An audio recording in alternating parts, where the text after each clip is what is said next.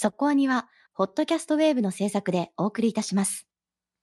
会いたいな、声聞かせてよ。つながって笑顔を始めよう。さあ、歌ディープじゃなく、そこそこアニメを語るラジオ、そこアニそこアニ来ましたよ、新海誠最新作。はい、えー、12月15日に制作発表会見が行われました「すずめの戸締まり」えー、2022年秋ロードショーの予定ということです。まだあと1年まではいかないですけどありますね。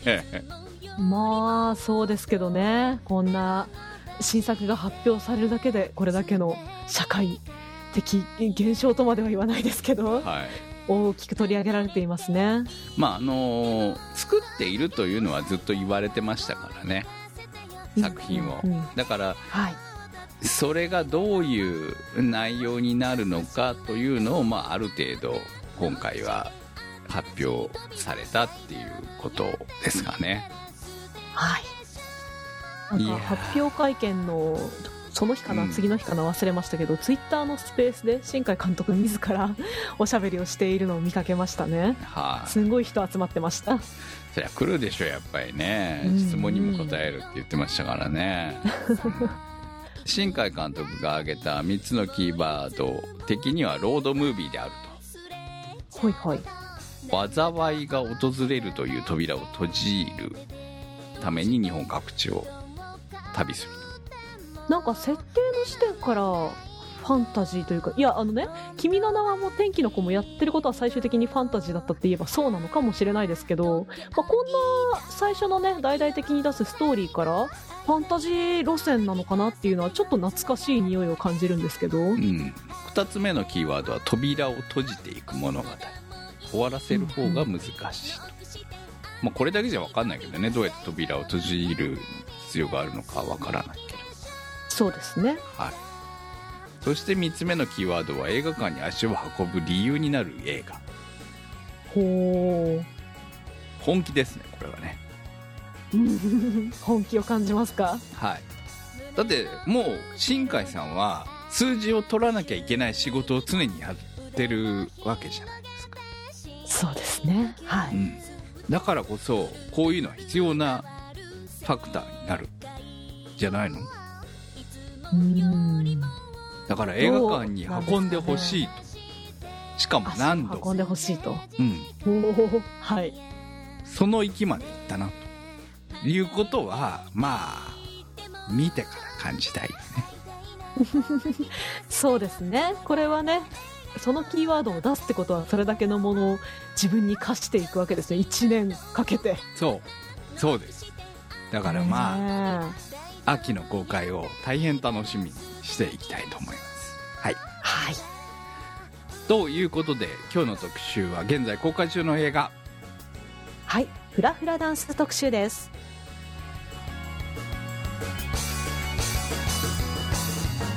いろいろあったよ、最近。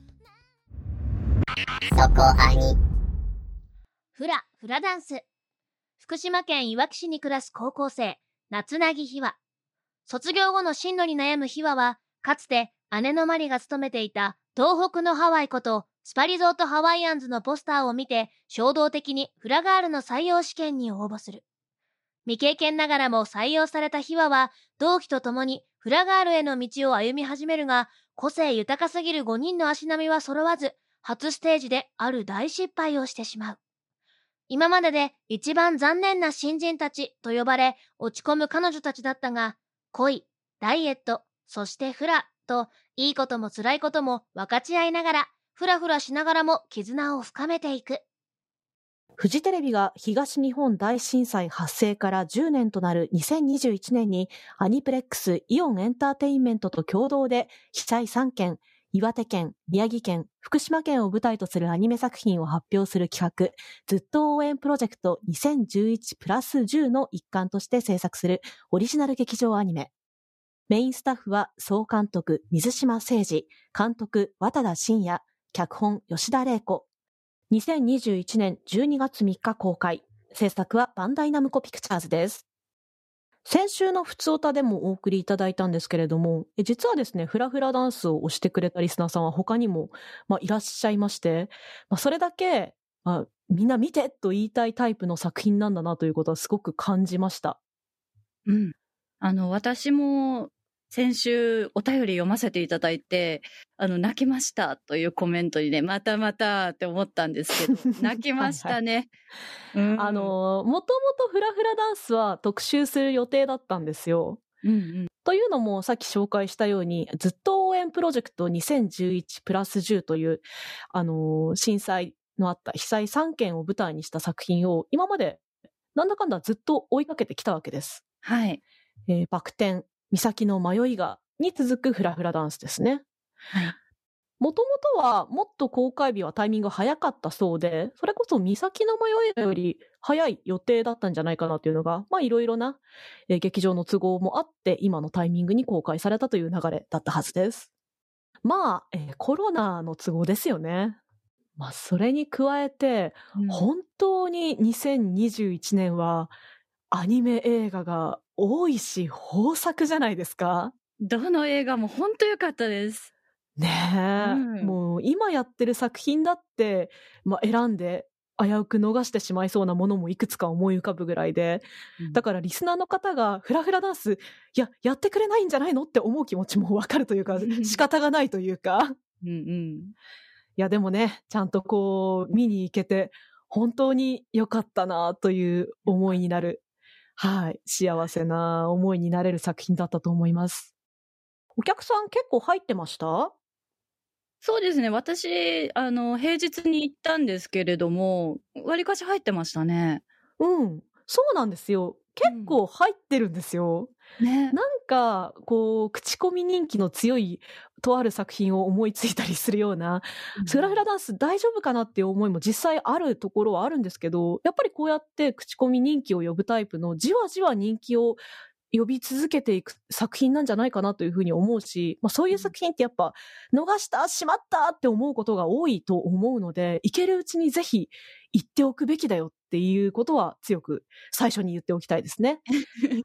そうですね。あの、先ほど、あの、公開日がちょっと遅れたっていうお話もあったんですけど、全然今のタイミングでも良かったなって思うくらい、なんかこの寒い冬にポカポカ暖かくなるような作品だなって思いました。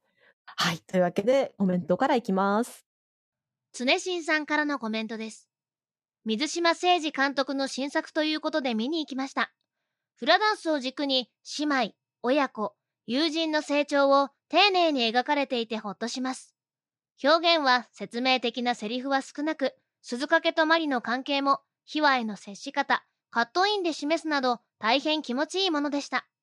主要なキャストにきちんと話を設定し回収したのも心地よく、ストーリーの自然な進展の中、チームがまとまった大会まで流れもすがすがしい流れで、アイドルコンサートもしっかり取り入れてうなずくばかりでした。何気にメカの動きもいい。今年の劇場はいいものが揃ってましたね。はい、ありがとうございます。はい、という大変満足度が高いということが伝わるコメントで、あの、ここまだ、まだ一応ネタバレなしで喋りますんで、コメントこれ読んでると、わーってなるよね。ついついね、喋ってしまいたくなるんですけど、まだね、みんなに見てほしいから。そうね。でも、うん、こんだけ言いたくなるぐらい本当に盛りだくさんでイベントいっぱいで、はい、まあ、というのもやっぱりここでもか吉田玲子脚本ですよ。というところが。本当に素晴らしかったいやー、さすがの構成力で、うんまあ、こうやって一年を通して描く劇場作品、吉田玲子脚本でいくつか思い浮かぶわけですけれど、はい、例えば、えー、若女将は小学生はもちろんでしょうし、あとは個人的には君と波に乗れたらもそうですよね。うんうんうん、いや、本当にね、さりげなくいつの間にか一年がふわっと過ぎていく見事な時間描写だし、うん、それでいてね、だんだんだんだんこう、登場人物たちの絆が紡がれていくのは気持ちがいいし、うん、水島誠二監督というところで、最近だと結構、アイカツとか D4DJ とか、まあ、女の子がたくさん出てくるうん、ちょっと言い方、私たち年代の言い方になるかもだけど、夕方帯のノリの作品というか、うんうん。まあみんな元気で、ちょっとギャグ顔が入ったりして、まあ、非常に無害で、誰が見ても楽しめるタイプの作品に仕上がっていたなという感じですよね。うん、そうですね。なんか月並みな言葉になっちゃうかもしれないんですけど、何も考えないで見られるし、あの、どんどんどんどんその世界に入り込んで見てしまうっていうのが、とっても良かったなって思います。ああ、そうね。なんか没入感があるよね。うん、それはこう、現実と地続きの福島県っていう舞台だからこそっていうところもあるし、本当にこう、キャラクターがね、どんどんどんどん愛おしくなっていくのは本当にうまいなっていうふうに思ったし、うん、いや、本当にね、女の子に見てほしい。あ、いいですね。ちょっとませな女の子とかに見せたいわ、とかも思うし、うん、一方でクリスマスデートムービーとしても全然いけると思いません？全然いけます。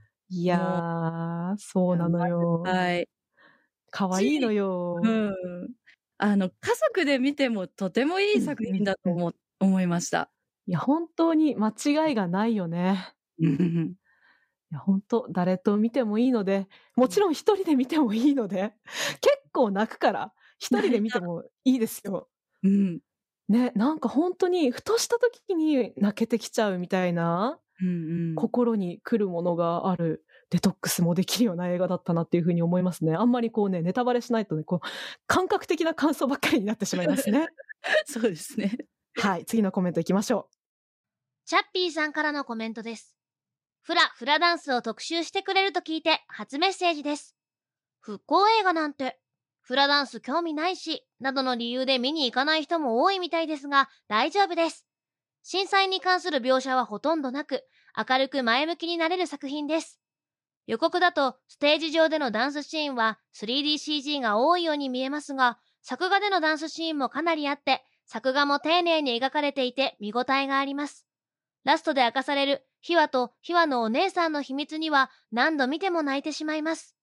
知らない、面白いかどうかわからない作品を見に行くのはハードルが高く不安になる気持ちはわかります。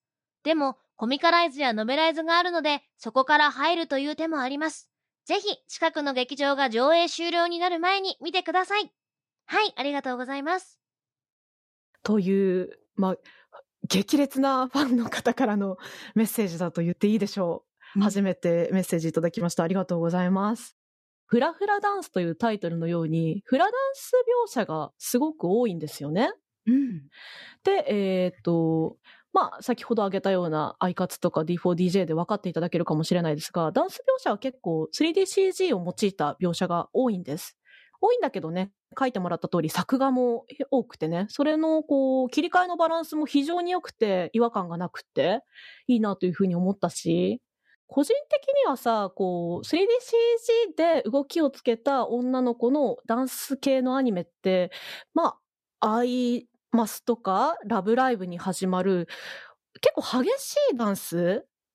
パキパキ踊る系の題材が多いのかなっていうふうに思ってたんですよ。潜在的に。うん、対してフラダンスって、まあもちろんイメージも込みですけど、柔らかいダンスじゃないですか、はいはい。なんかそこがどういうふうに噛み合うかなっていうふうに思っていたんですけど、いや、すごく良かったんですよ。表情が本当最高にいいなって思って。ですね。なんか合ってる感じしましたよね。滑らかな動きとか。そうね。うん、なんだろうね。色で言うと、そういうラブライブとかが結構はっきりめのビビットカラーに対してすごいこうパステルカラーチックというか、うんうん、柔らかくて可愛らしくって、あとはこう、撮影の効果的な部分もすごいいいんですよね。光とかもさ、激しくかけることもできるけど、そのあたりが柔らかいけれど、でもね、すごいこだわりを感じたのは汗の描写で。やっぱりダンス系で汗ってすっごい大事なんですよ。うん、そうです、ね、汗はかいてほしいの。でも、汚くなってはいけないの。はいはい。そのあたりは本当にこう水島監督が今まで積み上げてきたあのスキルというか、うん、うん、そういうものをもうめちゃくちゃ発揮されてるなっていうふうに感じましたね。コメントにもいただいてるなんかこんな映画、あの、興味あるかな、みたいなところなんですけど、私、ハワイアンズって上京してくるまで知らなかったんですよね。おおなるほどね。はいはい。あ、でもそうかも。うん。あの、フラガールという映画が出たじゃないですか。はいはい、あれでかなりハワイアンズって知名度が上がったなっていうふうには思うけれど、うん、まあ知らないよね。地方の、うん、なんだろう、アミューズメントパックというか、はい、決して全国的ではないよね。そうなんです。な知らなかったので、結構、この映画を通してすごく楽しそうなところだな、フラダンス見てみたいなって思えたので、ちょっとね、出かけてみたいなとも思いました。うん、うんうん、本当、こう、現存する舞台を使っている限りは、うん、そこに行ってみたいと思わせるかってかなり大事だし、うん思わせたら勝ちっていうところも一個あるじゃないですか。はい。もうそれはね、確実に成功しているなっていうふうに思うし、うん、あの、チャッピーさんが一体みんなにそんなにえー、ちょっとフラフラダンスか別にいいかなって言われたのかなってすごいドキドキする なんかいっぱい例を書いてくれてるんだけどいや本当にね何の先入観も持たずに、うん、あの映画を見たいなと思って言っていただければアニメだからといってあのチャチい映像とかは全然そんなんじゃないし、うん、うん、すごく幸せな2時間だし、えっ、ー、といい意味で疲れないです。あ、疲れないですね。本当にむしろ癒される。うん、そうそうそうそう。うん。本当に。だからもうこれぐらい推したい作品だということが伝われば嬉しいなというふうに思いますね。はい。じゃあもうここからはネタバレありでトークしていきたいと思いますので、まだ見ていないよという方は、ぜひ映画を見てから聞いてほしいなというふうに思います。ではコメントいきましょう。そこアニ。伊藤つくしさんからのコメントです。本作は間違いなくお仕事者ではあるのですが、何も持たない秘話が自尊心を持って生きられるまでの成長者に軸足があると感じました。ドジで不運な秘話の辛くて厳しい新人生活。初舞台での失敗で史上最も残念な新人の称号というかなり厳しめのマイナススタート。それでも乗り越えられるよ。ここはあの時誰もが乗り越えたんだ。という励ましとチームの支え合いで、フラ全国大会で自信を持って踊りきるところまで来た。そして、秘話の新社会人の1年間は、被災地福島の10年間とも重なる。地震、津波、原子力発電所事故の不幸、風評被害、それらを耐えて乗り越えてきた被災者たち。オリジナル作品ということもあり、またも脚本吉田玲子さんの凛とした見事な仕事に脱帽でした。続きまして、ミーシエルさんからのコメントです。主人公秘話と同時入社の個性的な4名のメンバー。王道ですが、壁を乗り越え、徐々に団結していく姿は、やはり見ていて気持ちいいですね。前半は、秘話のドジっ子ぶりにやきもきしてしまいましたが、それでも、努力してフラが上手くなっていく様子に拍手を送りたくなりました。本作では震災に関する描写はあまりありませんでしたが、地震でずれてしまった建物の一部は現実のまま描かれているので強く印象に残りました。全体的にフラダンスのシーンが多く、踊れるならすごく楽しそうです。また、フラの手の振りの意味を知りたくなりました。この作品を見た女の子たちから将来のフラガールが現れるかもしれないですね。エンディングは常磐ハワイアンセンターを知っている年代には懐かしいかも。はい、ありがとうございます。いや、ほんと、さっき米林も言ってたけど、ハワイアンズに行きたいよね。行きたい。閉館後も見たい。ああ、できれば見たいな。あの、おすすめポイントとか回りたいですよね。ああ、いいね、いいね。うん、あの、ココ姉さんって、はい、この作品のオリキャラですか？ハワイアンズにいるんですか？私ね、調べたんですよ。いました、ココ姉さん。いるの？そう。あ、普通にいる、ココ姉さんだって、あの、劇中で流れてる曲とかも、あの、はいはいはい。YouTube で、うんうん、あの振り付け動画教えてもらえるやつあったんで、ぜひ見てほしいです。へえ、そうなんだ。うん。で、あの、その時に思ったのが、やっぱり、あの、本物の人間がね、フラダンスを踊ってるわけなんですけども、あの、踊ってる方が体幹が本当に綺麗に整っていて、素晴らしい姿勢の動きがしなやかで良かったです。結構さ、芸能人の方がこうフラ、フラダンスに挑戦とかそういう系もあるじゃん？はいはい。そういうのでも確かに体感がっていう風に言ってて。うんうん。いや、そうだよね。あの、腰の動きとか手の動きとか、わかりやすい特徴はあるけれど、そこが際立つようにするためには、いかに腹が、腹の感が、体感がだよね、本当に。そう、上半身全然動いてなくてすごいねった。すごいよね。うんいや、そんなね、あフラダンスのプロ集団が、そんなところにいるんだっていうのは、確かにあまり知れ渡っていなかったんでしょうね。うんあと、は、フラガール、映画の方でも描写あったけど、結構昔はこう、いやらしいみたいなね、うんうん女の人が踊って客を喜ばせる商売みたいな、そういう言われ方もされていた時期があるとかだからね。うんまあでもね、今回のフラフラダンスに関してはそういう時代は乗り越えて、というかもう震災が、うん東日本大震災があった後ということになってるからもう完全に現代の作品ですよね。ですね。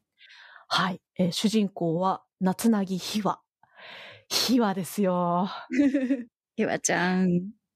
いやー、このね、5人の女の子が友情を育んで、はい。それでいてね、若くして、ハワイアンズに就職して、お仕事アニメでもあるという、まあ、なんと美味しい設定か。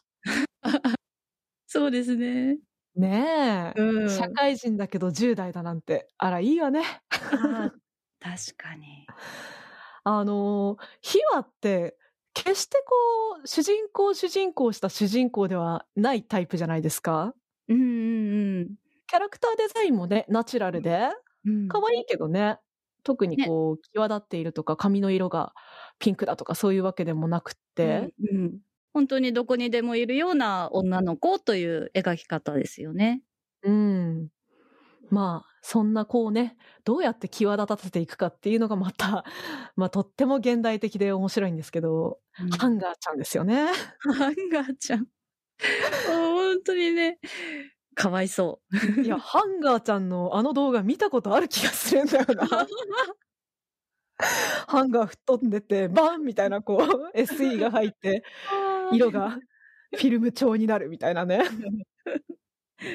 いや、ああいうのもね、本当今時の、今時のドジっ子描写だなっていうふうにはすごく思いましたよね 確。かに。そして、えー同期となる4人のメンバーですよね。はい。カンカンとランランとお花と、あと白沢さんね。白沢さんはいつまで白沢さん呼びなんだろうと思いながら見てたけど、うん最後の方ではね、名前で呼んでたなっていう感じはしますけどね。うんはい。もうみんな愛しくって、私はね、最終的にはね、カンカン推しです。ああ、カンカン。ほんとね、ピシッとしたいい子ですよね。いやー、いい子だしさ、カンカン、熱い女だぜって私、感想メモに書いてある。ね、いいところあんじゃんって私もメモに書いてありました。いやー、いいよねー。うん。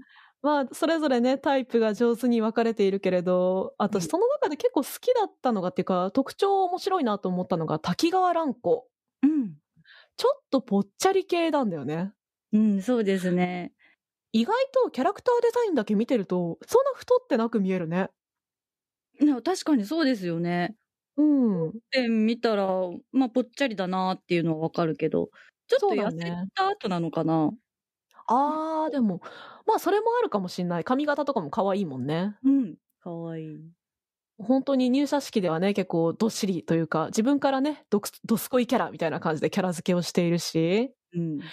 あのー今回もキャスティングが結構、まあドラマもアニメも、まあ舞台も、マルチに活躍される方が5人キャスティングされていたんですけれども、私この富田美優さんって結構昔から推してて、はい、えー最初に見たのがソロモンの偽証という作品、映画だったんですけど、まあ、その時から結構、えーごめんなさい、これは、た、例えというか、キャラのポジションとして言いますけど、まあ、デブのあまり可愛くない女の子のキャラクターというか、クラスの中にそういう存在がいるよね、よくいるよねっていうところにつくタイプだったんですけど、なんか若くしてね、そのポジショニングが非常に上手でね、うん。それでいて、なんか愛しいんですよ。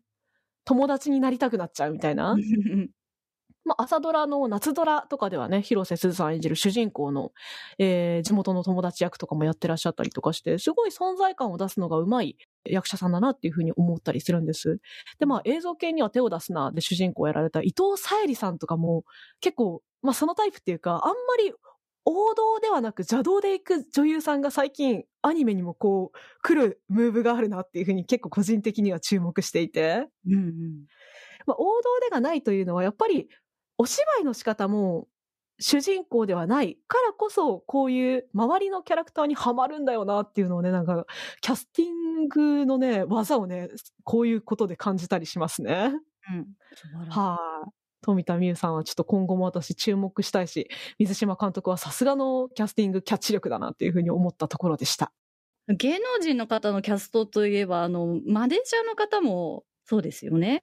あ、そうですね。山田裕貴さんですね。うん、山田裕貴さんは、アニメはあまり出ているイメージがないですけれど、まあ、さっきのね、夏空で富田さんとは共演してたりするし、その夏空で結構、おとぼけキャラというか、をやっていたので、すごい今回のキャラクターに合ってるなというふうに思ったし、あの、ボケ方とか、あ、うん、あ、あすいません、みたいな感じの言い方が、あれは本当実写畑の人の出し方だよね。ですね。すごい自然ですごい面白かったです。ね、いい感じでキャラが立っててよかったなっていうふうに思いますよね。ね男性陣面白かったな。あの、ファイヤーダンスしてる人も面白かったです。そうですね。名も知らぬファイヤーダンサーだけど、すごいキャラ立ってたね。まあちょっと話ずれるけど、ファイヤーダンスとドライブを、あの、カットバックするっていうのはすごい面白い描写だなっていうふうに思いました。すごいですよね。ヒヤヒヤ感、確かに似てるかもしれない。あとは本当、フラダンスとファイヤーダンスって確かに組み合わさってるのに、うん、どうしてもフラダンスの方が注目されがちだから、あ、ファイヤーダンスもちゃんとやってくれるんだっていうのは結構嬉しい人多いんじゃないかなっていうふうにも思思ったりしましたね。あとはさ、あの、鈴掛さん？いやー、よかった。あのー、あ、ディーン・藤岡だったんですね。えー、そうなんですよね。すごいなんか素朴な人というか、めっちゃあの感じがかっこよかったです。そう。かっこいいし、本当もう私たちってさ、残念なことにさ、あ、声優誰？ってなるじゃん そうですね。あ、このタイプのイケメンね、みたいなことすら思うわけじゃん。石川海人的なタイプねとかさ、松尾タイプねみたいなね。嫌だよね、本当こういうキャラクターをさ、捉えに行こうとするところがありますけど、いや、鈴掛さんはね、わかんなくてよかったですね。ねわかんなかった。いや、憧れの存在ですよね。秘話にとってのね。ね。なんかその先輩の感じを出すのもすごい上手だったなって思いました。先輩の感じも上手だし、うん、子供が大人に恋して、大人が子供に対して子供扱いしている距離感よ。わいやー、そこがね、一切恋愛対象と見ていない感じがね、うん、たまんないね。切ないな。うん、だがそこがいいんだよ。ほんとね、フラフラダンスはね、お仕事アニメであり、友情アニメであり、恋愛要素もあるところがね、たまんない。エッセンスだけどね。うんうん。すごくいいんですよね。まあ、その鈴掛さんがハワイアンズを紹介してくれるシーンもすごくうまかったなと思いますし、それがね、閉館後のハワイアンズっていう一種の特別感というか、うんうん、ね、表の顔ではない裏側を見せられるとやっぱりお仕事アニメって深みが出るよねっていうのはすごく感じましたね。うん、感じました。あの、浮き輪の空気を毎日抜いているんだっていうところ、結構、あー、うんうんうん、あーってなりましたね。そうね。なんかあれって、セリフで言わなくても、描写でわかるっちゃわかるんだけど、うん、セリフにされることでよりなんか実感とか、うん、なんだろうな、ありがたみというか、うん、その何気ない、本当に、ね、ビルとかでお掃除してくれてる方にありがとうって言えるか言えないかって全然違うじゃないですか。うん、なんかそういう深みだよね、本当に。うん、まあそこをちゃんと言ってくるのは素敵だなっていうふうに思ったし、手間かかるよね、あんなん。ねえ、ほんと。自分で抜くのも大変なのに何個抜くのっていうのがね。ねえ、ほんと空気抜き職人だよね。ねそうです、ね、いてくれなきゃ困る人なわけですよ。うんうん、まあそれでいてね、こう、そこにさらに震災の名残みたいなものを感じさせてくる。うんもうなんか震災って忘れてはいけないものだけれど、それでもやっぱり10年前に起こったことなわけじゃないですか。あの時のセンセーショナルさは、やっぱり今は、まあ違うというか、そのセンセーショナルを描写するのも違うと思うんですよね。忘れてはいけないことかもしれないけれど、そういう描き方をする作品を今作るべきかというとそうではないと思うというか。はい。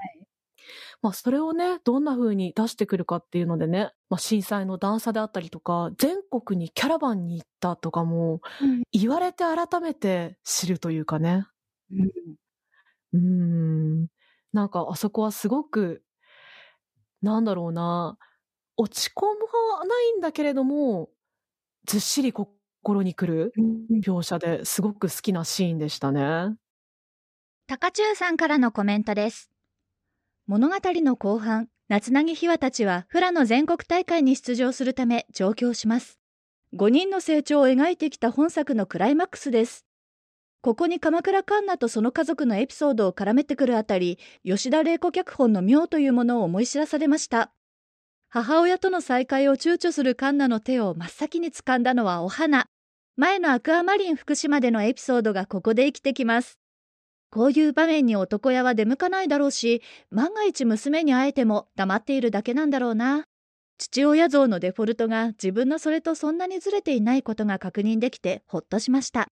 とても印象に残る本作で自分が最も気に入った名シーンでした。最後に絶賛社内恋愛中の二人も明らかにしてくれてよかったです。ありがとうございました。この作品はえー、大人の描き方もすごくいいなというふうに思っていて、はい、まあそこにではよくキャラクターのね、えー、親をどうやって出してくるかっていうところは着目ポイントだったりするじゃないですか。うん、そうですね。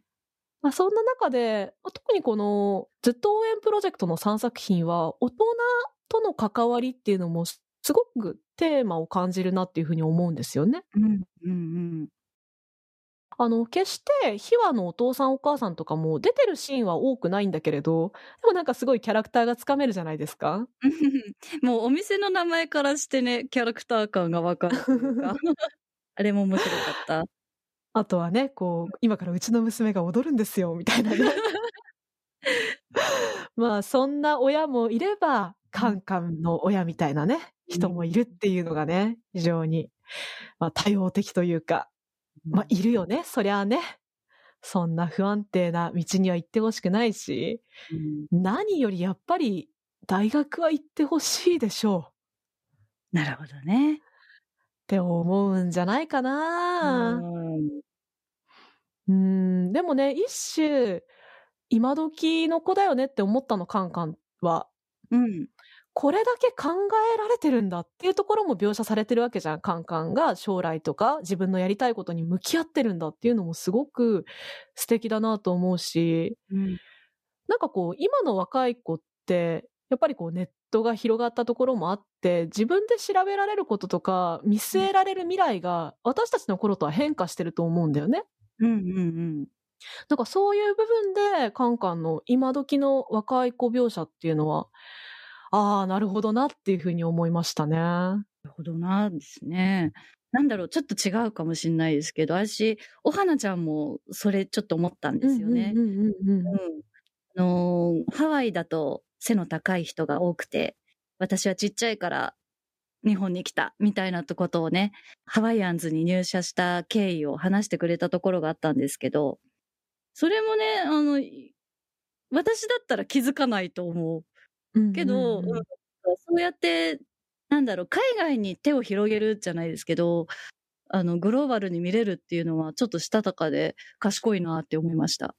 そうね。日本の文化のことをね、知ることがもうできる。そういうベースがあるっていうのがね、それもまた今時だなっていうふうに思う。その反面、お花のさ、こう、まあ、ある種、お花のお当番エピソードがさ、うん、ホームシックっていうシンプルさはすごく良くない？良い、良いです。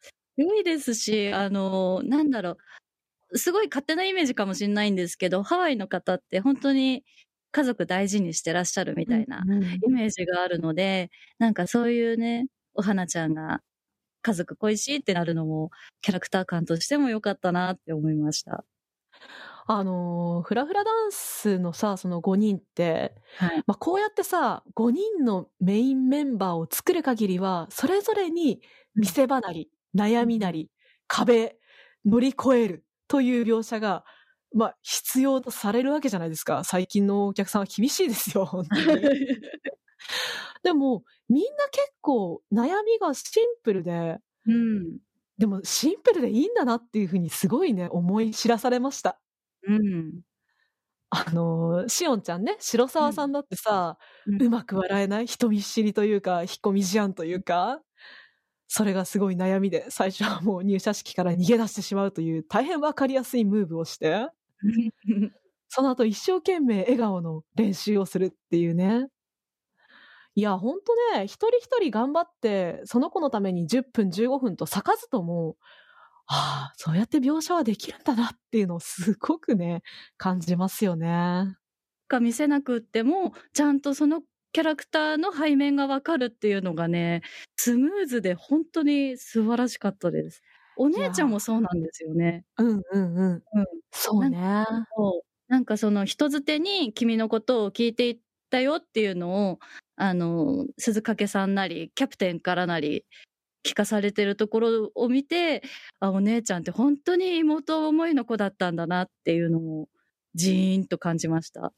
ね、お姉ちゃんって決してね、セリフも多くないし、描写もそんなにないはずなんだけど、すごく知っている存在というか、なんかね、秘話のお姉ちゃんというシンボルだけではない部分がちゃんと伝わってくるし、かといって、なんだろうな、確かにお姉ちゃんのね、ポジションはもちろんラストシーンに向けても大事なんだけど、あの、もう亡くなっているっていうことをあまり明言しないじゃないですか。ねねえ。いや、そこがね、なんだろう。ずっと切ないんですよね、この作品を初めから切なくさせるっていうか。うん、分かってるんだよ。分かってるんだけど、信じたくないみたいなね。うん、それがずっと続いていくっていう、この、ちょっとした緊張感をキープしているのも、いや、映画としての技術だなっていうふうに思うところでしたよね。うんまあ、あの、確かに今、米林が言ってくれたけど、大人の存在でしっかり入れてるのが先輩ですね。いや、先輩もいいのよ。うん、ねえ。すごい厳しいところは厳しいし、でも後押ししてくれるところはバンバン後押ししてくれるしっていうのがね、かっこよかった、キャプテン。キャプテンね、うん、プアラ、プアラ先輩ですよね。プアラ、あやめ先輩。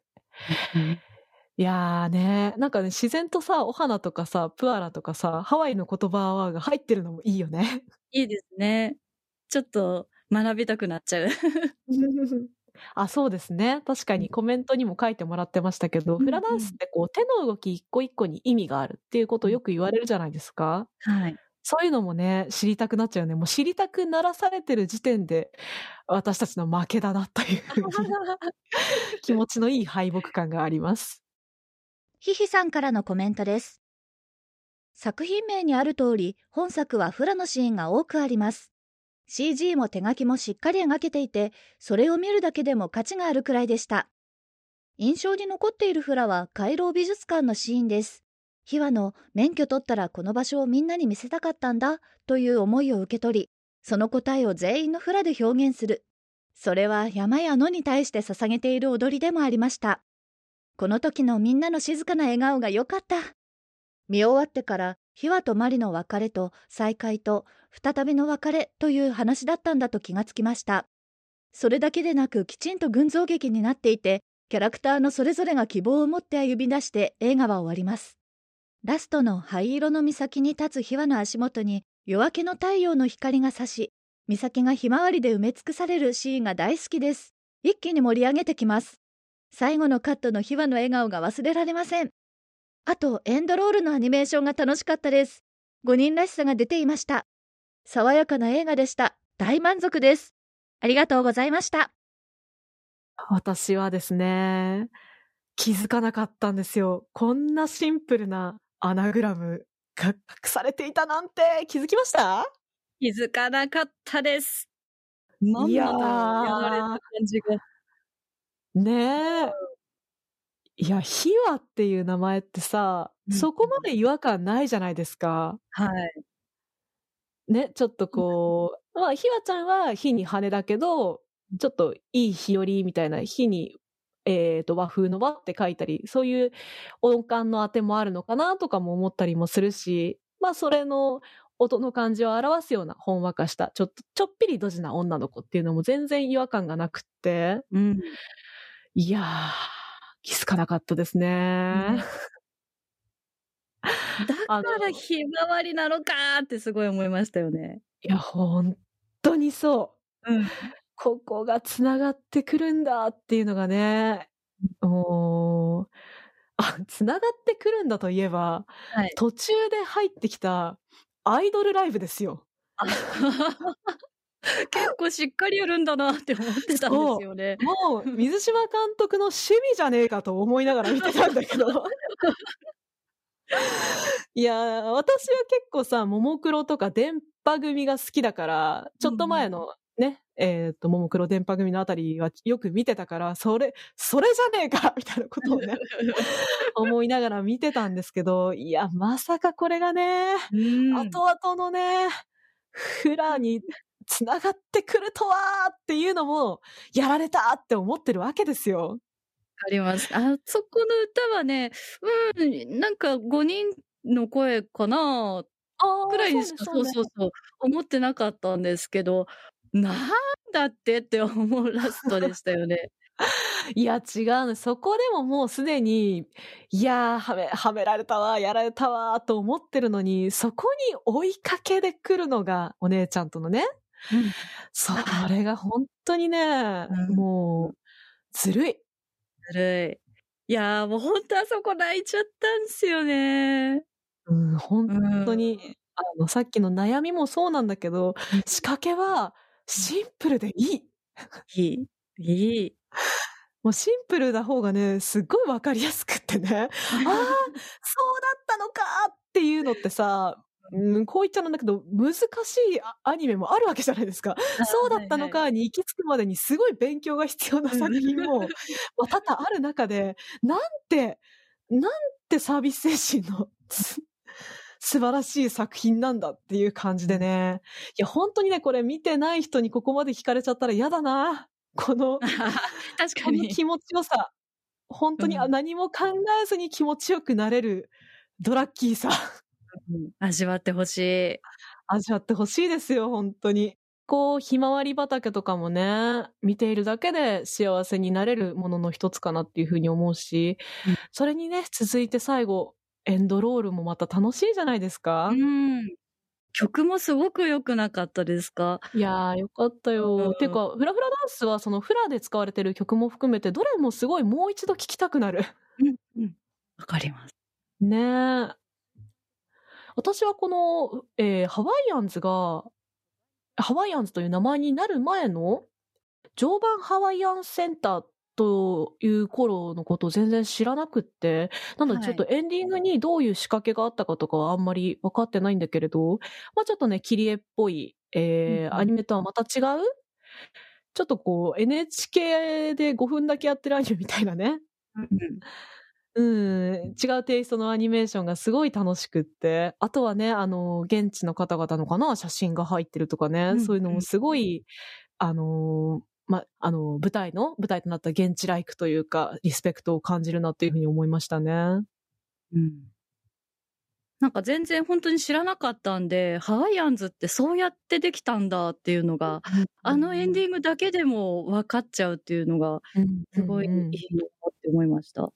いやハワイアンズ行ってみたいね。はいはい。あの、た、そのさ、学校があるとかもさ、知らないじゃん。そうそうそう。ねえ。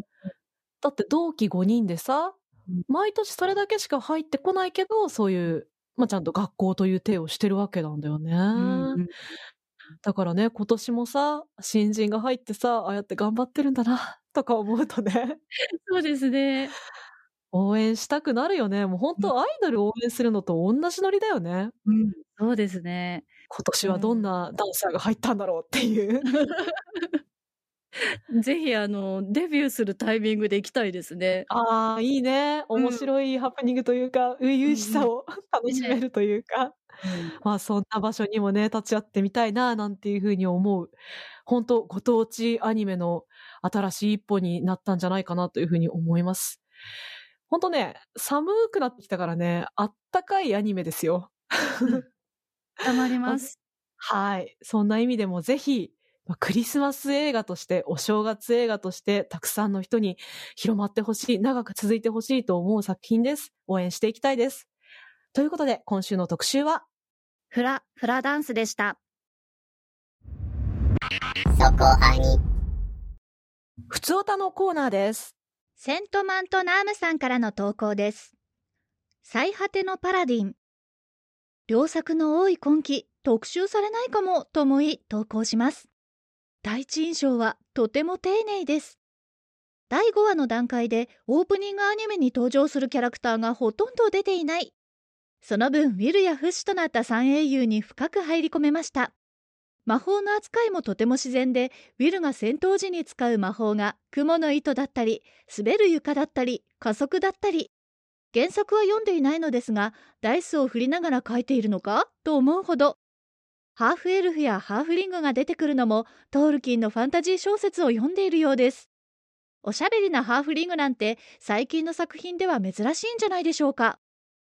第8話でウィルを育てた3人が歌となって語り継がれているという展開にゾクゾクしました。何話までアニメ化されるかわかりませんが、長く見ていたい作品だと思いました。ありがとうございました。最果てのパラディンへの投稿を先週のふつおたでいただいていたんですけれども、先週はね、ちょっとタイミング的に悪かったかなっていうのもあったので、今週お読みしましたけれども、最果てのパラディン最新話までちゃんと追いかけている作品の、まあ、数少ないうちの一つなんですよ、私の中でね。めっちゃ面白いですよ。うん。めっちゃ面白いんですけど、あのー特集するかどうかってめっちゃ悩ん、悩んだのね、正直ね。これやりたいなっていうぐらいに物語はいいんだけれども、今のタイミングで何を話せるのかっていうところを考えたときにちょっと悩んじゃったんだよね。このメインの、まあ、いわゆる前半が終わったばっかりなんですよ、タイミング的に。ほうほうほう。でも、一応公式サイトによると12話で終わるわけね。ブルーレイのボックスが前半と後半で12話までってなってるので、だから、2期があるかどうかは、わからないわけですよ。この状況だと。で、今のタイミングからいくと、2期がないと、話が、こう、盛り上がら、盛り上がらないっていう言い方はあれなんだけれども、あるじゃないですか、実際に、そういう作品も。こう、一期で終わっちゃう作品が。そうですね。そ全然ありますよう。。だからどんな名作なんだけど、よく作られてるんだけど、一期で終わるみたいなさ。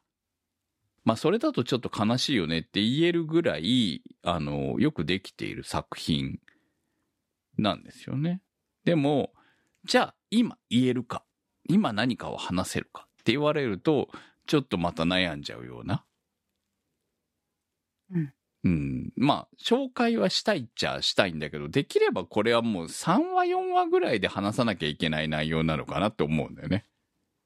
うん、なかなかそれってね、見続けてからあの頃特集すればよかったパターン結構ありますよね。ありますよね。だからこの作品は本当、まあ、ある種の前半と呼ばれてる、このその三英雄の物語が終わる、まあ、と別れる段階までで、きちんと特集できていれば、よかっただろうとは思うんですけど、そこから先にも彼らの話があるよ、まあ、この語り継がれているよっていうところまで行けばより楽しめるみたいな風になっていくと、じゃあいつ特集すんのよっていう風な感じになるわけよ。っていうのもあって、今期の作品はね、っていうのか、特に特集っていうか今期も含めてだと思うんですけれども、どんどん特集するのが難しい作品が増えているんじゃないのかなと思ってるの。うん。まあ、ワンクールという、うん。長、長いようで短いという中で、タイミングをね、測るのって結構難しいですよ。私たちね、台本もらってるわけじゃないからね。そうそう。知らないからね、先をね。そう。全く知らないですからね。まあ、原作があるものでも読んでなければわからないわけじゃない。でも逆に言うと読んでいると、うん、その、どこまでアニメ化されるんだろうっていうことでまた悩むわけでしょ？うんうん、確かに。そう。伺っちゃうとこありますね。そうそうそう。っていうのもあって、うん、こう、原作の際、まあ、先を知っているがゆえの問題っていうのも発生するんだよね。うん。そう。だからね、良いアニメ化であればあるこそ、こう、悩むことが増えるみたいな。先日特集した無色転生みたいなパターンだと、これは絶対行くなと、私はそう、もう、思ってるわけですよ。何も知らないけどね。だって、そのためにスタジオ作ったぐらいだから、やるでしょうと。で、ここで終わるわけはないだろうっていうのも含めて、思っているから特集はできるわけですよね。しかもツークールに渡った上で、な、だか、だからっていう部分もあって、だからね、なんかね、ワンクールでの特集のタイミングっていうのは、逃すとできない、しづらい、うん、っていう作品がほんと増えてきた。だから、ワンクールで綺麗に終わるみたいな感じじゃなくて、なんか、先がある、ありそうに見える。っていうのが、で、これアニメ業界のまあ悪い部分でもあると私は勝手に思ってるんだけど、その、ツークール作品を分割、分割するのはいいのよ。もう仕方ないからね、今ね。でも、分割するっていうのをギリギリまで言わないじゃん。うん。あれ、なん、なんなんだろうね。なんか分割するって言ったらいけないの？見てもらえないの？関係ないじゃんね。うーん、まあ、ここまで来ると、そこまで出し惜しむことの宣伝効果もないんじゃないかなっていうのは、確かにありますね。そうなんだよ。だから、安心して見させてくれよって思ってるわけよ、こっちとしては。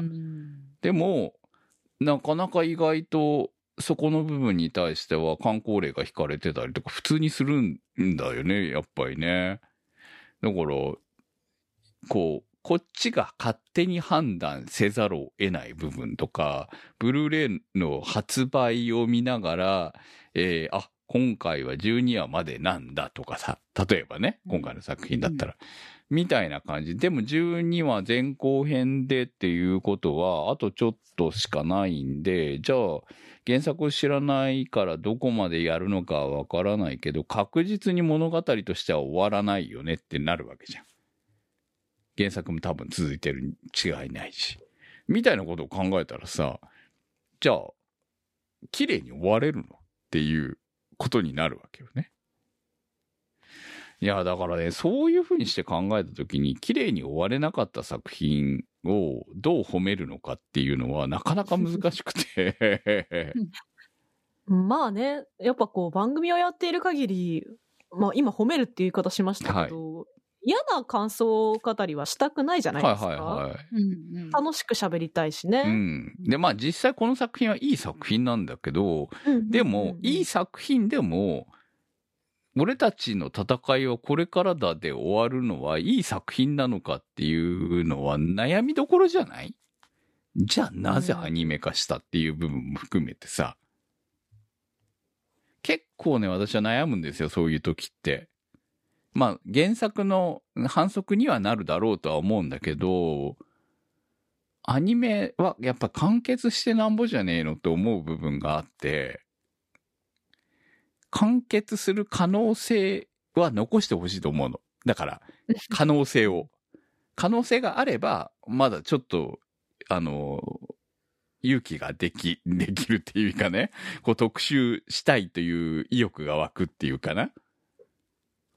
とか、もう場合によっては、これは完結させるまで応援するぞみたいなのもあると思うんだけど、でもね、なんかね、最近ちょっと難しいなーっていう作品が増えちゃって、こう。うん。まあ、作品もですし、まあ、つくづく今週は言ってますけど、今年はマジで映画特集も多かったじゃないですか。はい。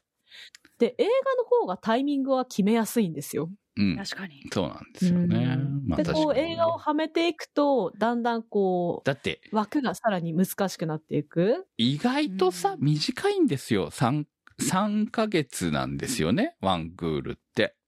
うん、で、青互い最終回の入るタイミングを考えると、青互いってだいたい1ヶ月目ぐらいでやってるわけですよ。うん、で、まあそのぐらいで、まあ3話4話ぐらい、まあ、もうちょっと早めにやる場合でも3話ぐらいでしょ？2、3話ぐらいでしょ？で、しかも最近は変則もあるでしょ？うん、じゃあ、あの、鬼滅の刃、どのタイミングでやればいいの？みたいな、そんなのもあるでしょ？ね、あれは何、何の、何アニメになんの？みたいなさ。もう、冬アニメになんの？それとも秋アニメなの？みたいなのとかあるよね、やっぱりね。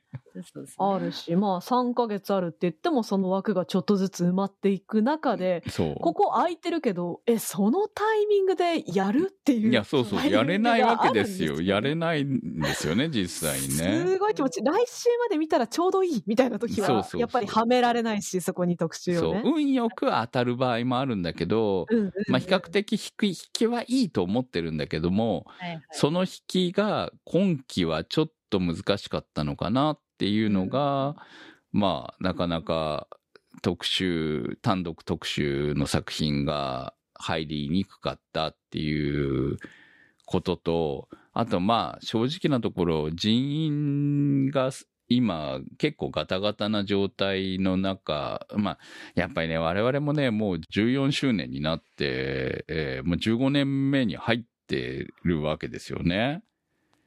こう、ここまでまあ、続けたのすごいって自分で言うのもなんですけど こう、それを続けるためにはやはりスタッフあってなわけですよ。まあ今までもね、だいぶね、辞めていった人たちもいますし、新しく入ってきた人たちもいる中で、まあ結構メインの3人は、3人、4人やってくれてるなと思ってるわけですけれども、そのメインの一人がちょっと今欠けてるわけですよね。っていうのもあって、こう、役、番組の中での役割みたいなものが、もともとある程度形作られてたものが、ちょっと今、その一人がいなくなるだけでも、やっぱりガタガタになっていくなっていうのを自分たちで感じているところで、で、それで、例えば定期的に最近古い作品を取り上げているっていうのは、もうそれを補うための無理やりな部分であったりとかするわけよ。毎週配信するために何をやる。無理やりというかまあ、新しい施策です、ね、あまあそうだよね。だからそれはそれで喜ばれている部分もあるので、だからじゃあ何をやるっていう、それを楽しくやるためのやり方としてじゃあ何をやるかっていうところで古い作品をあえて選んでやっているっていう、まあそれだったら、あの、やりやすい。我々がその今のメンツでやりやすいっていう部分も含めて。で、それがまあ月1入れますよっていうふうに始めたのが、えー、まあ言え、言ってしまえば番組生き残らせるための一つなんだよね。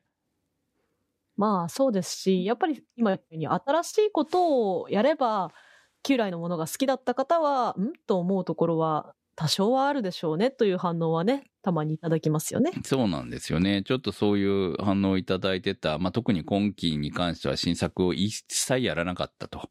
分割スークール作品に関してだけはや、特集をしましたけれども、それ以外はやらなかったっていうところが、まあ、気になられてる方がいらっしゃるみたいだなっていう感想を読んでるとね、思った部分があったので。私だってさ、ブルーピリオドとかやりたかったけど、いやもうこれはツイッターで公言してるから言いますけど、はい、私も引っ越ししたりしてとか、はいはいはい、そういう動きもあるわけですよ。こうやってね、自宅で撮ってる限りは。うん、そうですね。みんなでスタジオに固定の日に集まって撮ってれば、こういうトラブルも避けられたかもしれないけど、まあね、家からね、やってるところでいい面もあれば、ネットが開通するので1週間かかりますみたいなね、ことがあって、そうなったらなせがいない特集を考えなきゃいけないみたいな感じになったり、ね、もうだからそんな感じなんだよね。だから今月はタマさんが出る回はもうあと1回取れるかどうかとかさ、そういうふうな、まあみんなのスケジュールとか、そういうのも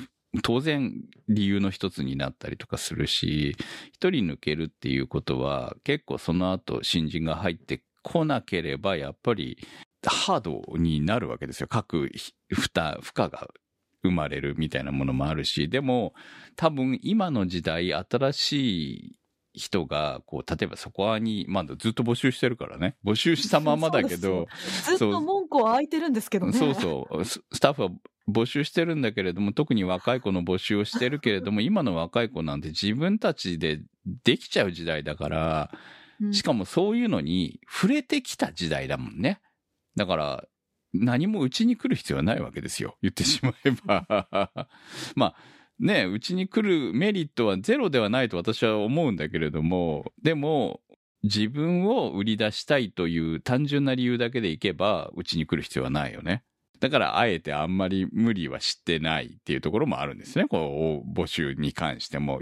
もうね、やっぱりね、みんな年取ったんだよ、正直。うん。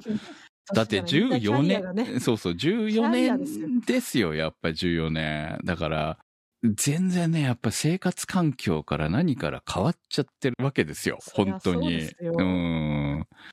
もうね、例えば2年前ぐらいのレベルを維持するっていうのはもう無理なところがある。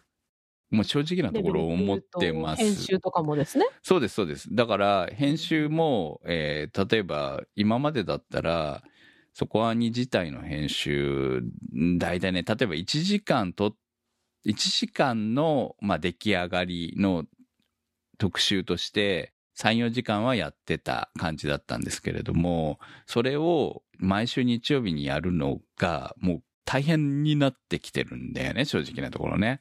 だから、少し緩くしてます。だからできれば2時間ぐらいで終わる。まあ2時間じゃ終わんないんだけど、実際はね。2時間半ぐらいでは終わるように努力するっていうか、努力逆にしない？みたいな感じで。頑張りすぎない。そうそうそう。だから頑張りすぎないっていうのを、もうここ最近のテーマにしている感じで、生のトークで、こう、勝負したいぐらいな感じに変えてるんですよね。もう、ほんとね、前はもうほんと細かに細かに切ってたので、めちゃくちゃ切ってるんですよ、本、本編。実はね。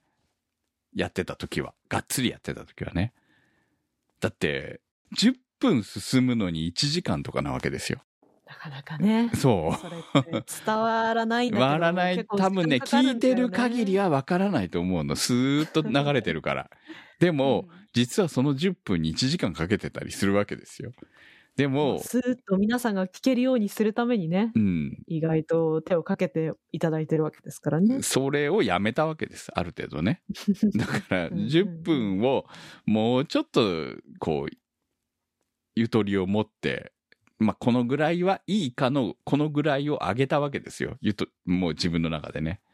だからそんな感じで、もう無理はしないということで、まあ実は今回のフラ、フラダンスに関しても私参加する予定だったんですが、月1ぐらい休みが欲しいっていう話をもう数ヶ月前からしてまして、で、今回はやっとそのタイミングが来たかなという話で、なせにお願いしまして、進行をお願いしたという感じで、私はね、もうね、今日はお休み会に させていただきました。まあ、水島監督の話だし、多分行ったら絶対元気になるのは分かってたんだけど、それよりも休みを取りたいぐらいなわけですね。そうなんですよね。まあ、まあ、いろいろ私の家庭的事情があるんですけれども、まあ、その辺は、ホットキャストっていう別の私がやってる番組を聞いてくださってる方はわかると思うんですけど、やっぱり年を取ってくることによって起きるいろんな問題みたいなものが、番組を維持するために抵抗になってるんだけれども、でも、じゃあ、それでもやめないでどうやってやっていくかっていうことで今戦っているっていう感じですかね。そうですね。なんかまあ、うん、そうやってね、ちょっとずつこう、編集の荒さみたいなものも、わ、バレる、バレるなってバレてんだなって逆に思ったんだよ、俺はね。そうですし、やっぱりこう、うちの番組のメインパーソナリティはクムさんですから、私が、え、何こうやって指揮を取るときも、クムさんは喋らないのかみたいな風に言ってくれる方もいらっしゃるんですけれど、まあそんな事情もあるという、いつも B で、そこにサイド B で喋っているような、ね、はいはいはいはい。でも一応ね、はい、これはやっぱり、あ、意外と気づく人もいるし、あ、思ってる人もいるんだなっていうことをちょっとここ最近聞いた感じがあったので、まあそう思われてるんだったら理由をね、やっぱりサポートチケットを買ってる方はまあ大体日日頃言ってる話なんで、この手の話はね。だから知っているし、だから理解できてると思うんですけれども、まあ B を聞いてないで、なんで今期はこうなってんのみたいな風に思われる方に関しては、まあもちろん今期はこうだったけど来期はどうなるかはわからない。わけですよ。だから、その辺はもう、今、ちょうどこういう状況下にあるっていうだけで、来期はこれがもっと慣れていけば自分たちももっとその適用できるのかもしれないし、それに関しては正直何とも言えないんですけれども、まあ番組を続けるっていうことを大前提と今している。だからまあ映画主体に切り替わっているっていうのはやりやすいからとか、そういういろんな事情はあるかなっていうところはあります。なのでまあ、毎期のアニメの特集を楽しみにしている方には申し訳ないですけれども、まあそういういろんなこう我々の個人的、各個人のいろんな事情とかも含めて続けるためにの努力としての結果が今の番組に反映されているというふうに理解していただければなと思っております。はい。ちょっと長くなったね。そろそろ終わ 終わろうか。はい。すいませんね。はい。ということで、普通おたのコーナーといろんな説明のコーナーでした。そこアニ。そこアニサポーターズ募集。そこアニの運営を応援していただくサポーター制度そこアニサポーターズ。1週間1ヶ月のチケット制で応援していただいた方のお名前を番組内でご紹介いたします。好きな作品の特集に合わせてのスポット応援も大歓迎。チケットはそこアニ公式サイトからご購入いただけます。サポーターの皆様には毎週特典音声「そこアニサイド B」をプレゼント。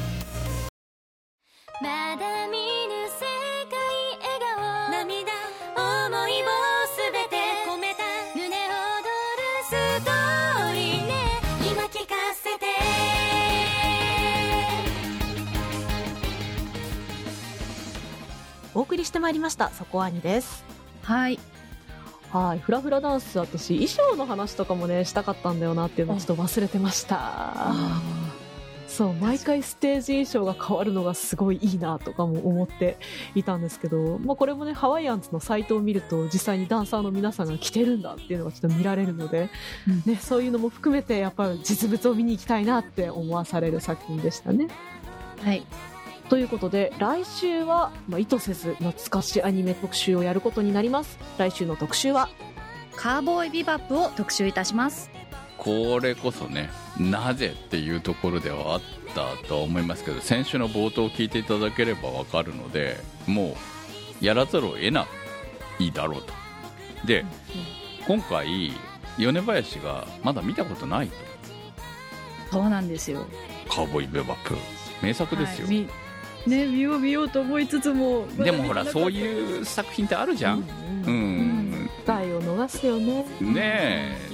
エウレカセブンを見てなかったな瀬ひとみ いやマジで私も意図せず最近ずっとボンズ漬けでねしかも、はい、あの頃のボンズ漬けでね、はいまあ、そんなそんなことってあると思うんですよね、だから、あのまあ、そういう振り返り企画としてはあありだと私は思っているので、懐かしアニメ企画で懐かしメンバーがいつも出てるっていうわけじゃなくこうやって入ってもらえればそういうこう過去のいわゆる本当の名作と呼ばれているものを見る機会なかなかないと思うのね本当にね。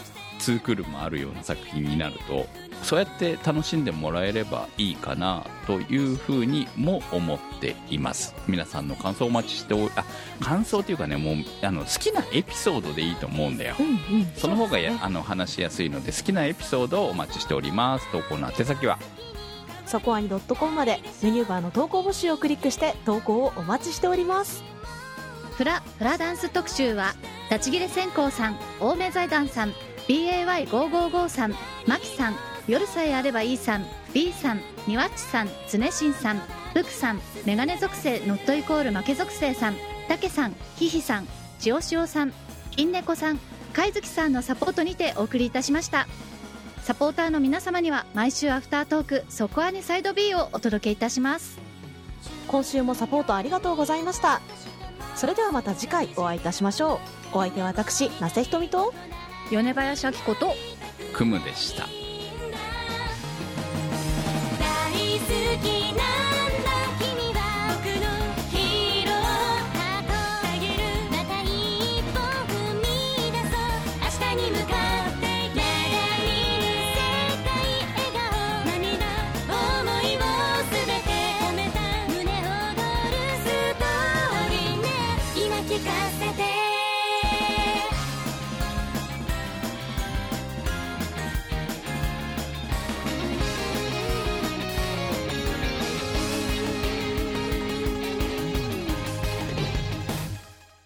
そこはには、ホットキャストウェーブの制作でお送りいたしました。